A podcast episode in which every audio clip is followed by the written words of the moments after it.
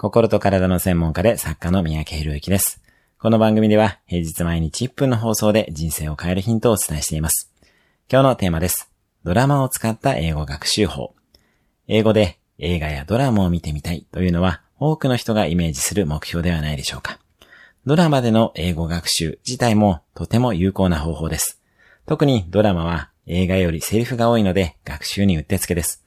自分が好きなドラマや日常生活は使ったドラマなどを選びましょう。その上でドラマ名に加えて英語でスクリプトと検索をするとセリフが出てきます。ドラマの場合は第1話を何度も見て設定や登場人物の英語になれるようにしてみましょう。英語字幕も活用していきます。第1話を何度も見ると第2話以降がとても楽になります。今日のおすすめ1分アクションです。好きな海外ドラマを3つ検索してみる。